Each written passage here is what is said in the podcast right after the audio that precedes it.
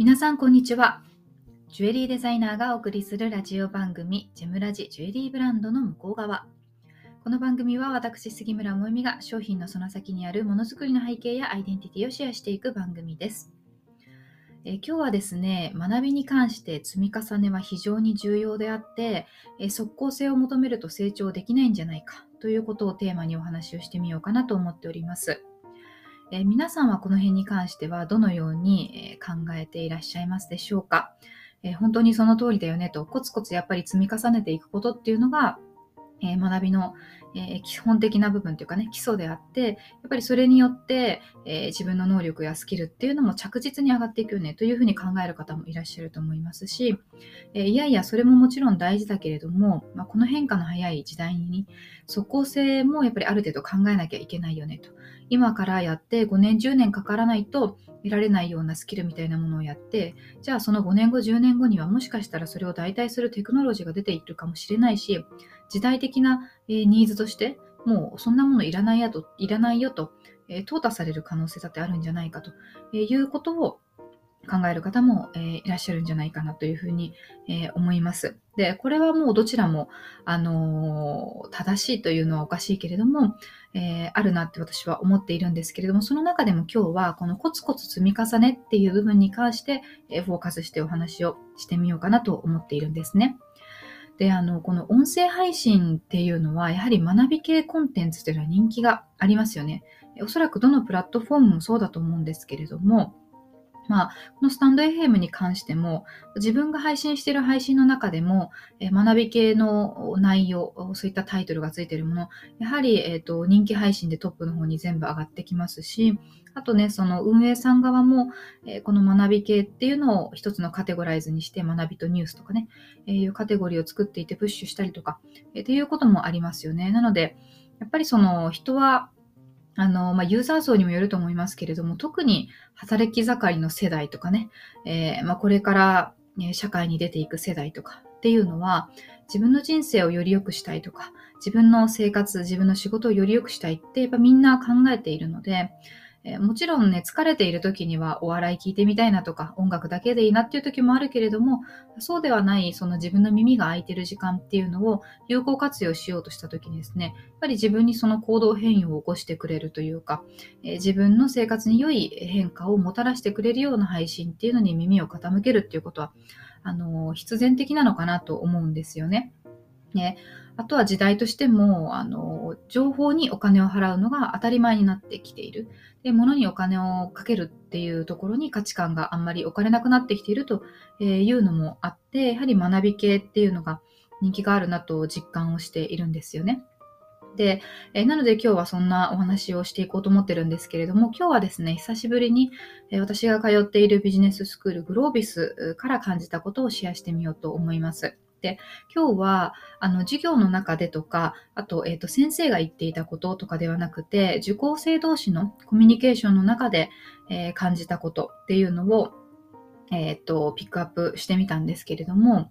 あの、先にグロービスの学びの仕組みっていうのをちょっとご紹介するとですね、一つのカリキュラムっていうのが3ヶ月のタームで進んでいくんですね。で、えっ、ー、と、授業自体2週間に1回なんですけれども、その前に与えられた予習をこなして、で、それに基づいて授業が行われる。なので、予習をしていっていないっていうのは自分自身もついていけないだけじゃなくて、やはりグループワークとかね、ケーススタディとかっていうのをやっていくので、あの、その中で周りのクラスメイトに迷惑をかけてしまうだとか、まあ、自分がその、あの、授業に貢献できないという状態になってくるので、まあ、基本はみんな予習をしてくるんですよ。で、事前に提出をしなきゃいけないようになっているので。で、あの、その後にですね、授業の後に、えー、復習用教材っていうのもあるんですけれども、その他に、あの、まあ、ディスカッションボードといって、イメージ的には一番近いのは、えっ、ー、と、Facebook のフィードみたいのを思い浮かべていただくのがいいと思うんですけれども、まあ、そういう感じのその、えー、各、カリキュラムごとに、今私で言えばファイナンスを25名くらいの受講生と一緒に受けているんですけれども、えー、そのグループごとにディスカッションボードが作られていて、えそこにその授業の、えで学んだことだとか、感想だとか、えそれから振り返りっていうのを全員が投稿するっていうのが義務になっているんですね。で、やっぱりこれがそのもう仕組みとして義務化されているっていうのは、それなりに効果があるから、メリットがあるから、えー、そうなっているわけであってで、どんなメリットがあるかというと、やっぱり自分にとってみればですね、あの一旦授業の中でバーッとたくさん情報をインプットしたものを頭の中で再整理をするっていう作業が必要になるわけですよね。やはりそういうところに文章としてアップするっていうことは人様が見る文章に一回書き直さなきゃいけないっていうのもあるので、え自分の記憶の中の言葉だったり、メモしたものをまとめて、そういったものをアップしていくんですね。でそうすると、やっぱり一旦整理すると、頭の中に定着するっていうのが、え、ありますし、もう一つのメリットとしてはですね、25名なら25名分の感想を見ることができるっていうことなんですね。やっぱりこのグロービスって本当にあの300万の学費を払ってき、えー、ている方たち、それは福利厚生の方もいらっしゃると思いますけれども、あの、中途半端な方っていないんですよね。やっぱり本気で学びたいと思ってきている。だから自分にその、例えば時間がなかった、今日は、えー、まあ、今仕事が忙しいから予習あんまりできなかったとか、まあ、そういうのはですね、まあ、多少あの世間話的にはあるけれどもそれでもやっぱり一定のレベルはキープしている、えー、方たちしかいない。なのでそういう方たちがあの振り返りっていうのをですね投稿するとやっぱりすごくそのそれを読むだけでも気づきを得られることが多いんですよね。で、えー、皆さんこう多業種っていう感じなのでいろんなご自身の職業あの職種の中でえー、自分ごとに置き換えて感じることっていうのも、やっぱりそれは私自身がその仕事ができるわけじゃないから全然違う視点を持っていらっしゃるし、えー、それによってその疑問に感じる部分だとか、えー、それから共感する部分だとかっていうのもそれぞれ違う。そういったのが25名いれば25人分あるっていうことに対して、え、自分が、え、気づきが得られると。こういうメリットが挙げられるんですよね。で、今日はその、ディスカッションボードの中のやり取りの中で私があ本当にそうだよなっていうふうに思ったことっていうのがこの積み重ねの重要性なんですけれどもあのファイナンスやアカウンティングっていうのは本当にあの基礎が超重要で積み重ねがないと応用の勉強ができないっていうのがもう顕著なんですね。あの他のことであればまだ大丈夫かもしれないけど、ここに関しては、まあ、数学や算数ができなければできないのと一緒。掛け算九九ができなくて、ファイナンスができないっていうのと極端に言えば一緒なんですよ。で、えー、その受講生の中の、えー、お一人がですね、やっぱり新しい概念になればなるほど積み重ねが大事だというふうに感じているから、こうやって振り返りをするっていう目的はそこにあるというふうにおっしゃっていて、そこに私すごく共感をしたんですね。で、なぜそこにすごく共感をしたかというとですね、えっと、その方、小児科医の先生なんですね。で、今回のファイナンスの授業って医療関係の方が7名くらいいらっしゃって、2人お医者さんがいて、で、看護師長さん、えー、とか、あとま医療器具だとか製薬の方とかいらっしゃるんですけど、まあ、この時はですね、4名1テーブルのグループワークが、えお医者様2名、そしてジュエリーデザイナーに銀行員という、そういう組み合わせのテーブルになっていて、そういう組み合わせができること自体、やっぱりこういうところにお金をかけていく。その、まあ、醍醐味なのかなと。やっぱり独学で一人でやっていてもこういうことは絶対にできないので、それがいいところなのかなと思うんですけれども、ちょうどですね、私そのタイミングで、えっと、息子がね、胃腸炎になっていたんですよ。で、えっと、パパがね、出張にタイに2週間行ってる後半の1週間に、えー、ずっと胃腸炎になっていて、まあ、一旦発熱をして、えそこから下痢嘔吐が2日ぐらい続いて、え治ったと思ったらまたぶり返してみたいなことをやっていて、で、ちょうどね、その 一緒に、えー、テーブルで勉強していた先生っていうのが、まあ、小児科医だったっていうこともあってですね、あのなおさらしっくりきてしまった。っていうところがあったとし、あったと思うんですけど、それはなぜかっていうと、えー、子供においては、あるいはこの人間の体においては、胃腸炎になった方、あの皆さんわかると思うんですけど、未消化の状態って、その後何かあの食べるとまたそれが未消化になるじゃないですか。から、えー、下痢嘔吐になってしまってお腹が弱っている時に、え本当だったらスープとかおかゆとか、えー、水だけとかしなければいけないところを普通にまた食べると普通にまた下痢と嘔吐になるじゃないですか。でそういうふうにですねその消化不良の状態っていうのは次の消化不良を起こしてしまうわけです。で、これが、あの、勉強と全く同じだなというふうに、あの、感じたっていうところがあったんですよね。なので、何か勉強した内容が自分の中で未消化だと、次にその応用の情報を得てもですね、またそれが未消化になってしまうんですよね。なので、どこかで本当にちゃんと理解をしないと、ずっとそれを繰り返すことになってしまうと。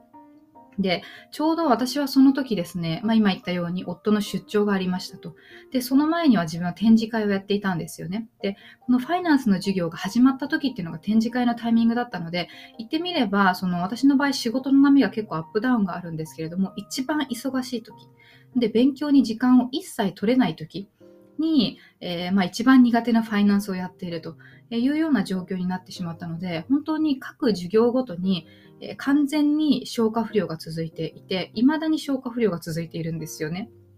で、あの、アカウンティングこの前に受けた時もですね、やはり先生が最後に、えー、そのアカウンティングって全てのお金周りのね、学びをしようと思った時の全ての基礎になるから、えー、ここでわからないことがあると、やはり次にどんなことを、えー、学ぼうと思っても、身につかないよということを最後に念をして、えー、おっしゃっていました。これは以前の配信でもお話ししたんですけれども、まさに今私はその状態なんだろうなって思って、えー、いるんです。で、ここからもですね、またクリスマスにかけてまでですね、イベント目白押しなので、どうにか時間を絞り出して、この未消化を、あのー消化不良ではない状態にしないと、やっぱりどんどんどんどん新しい情報を得ても、自分のためにね、定着してないっていう状態になってしまうと思うんですよね。で、これって概念的には今までにも同じような話をしていたと思うんです。例えば、学びに必須なのはスキルではなく自分の OS アップデートだよという、えー、タイトルの話とか、学びの最大化は受ける側のリテラシーも重要であるという話とかも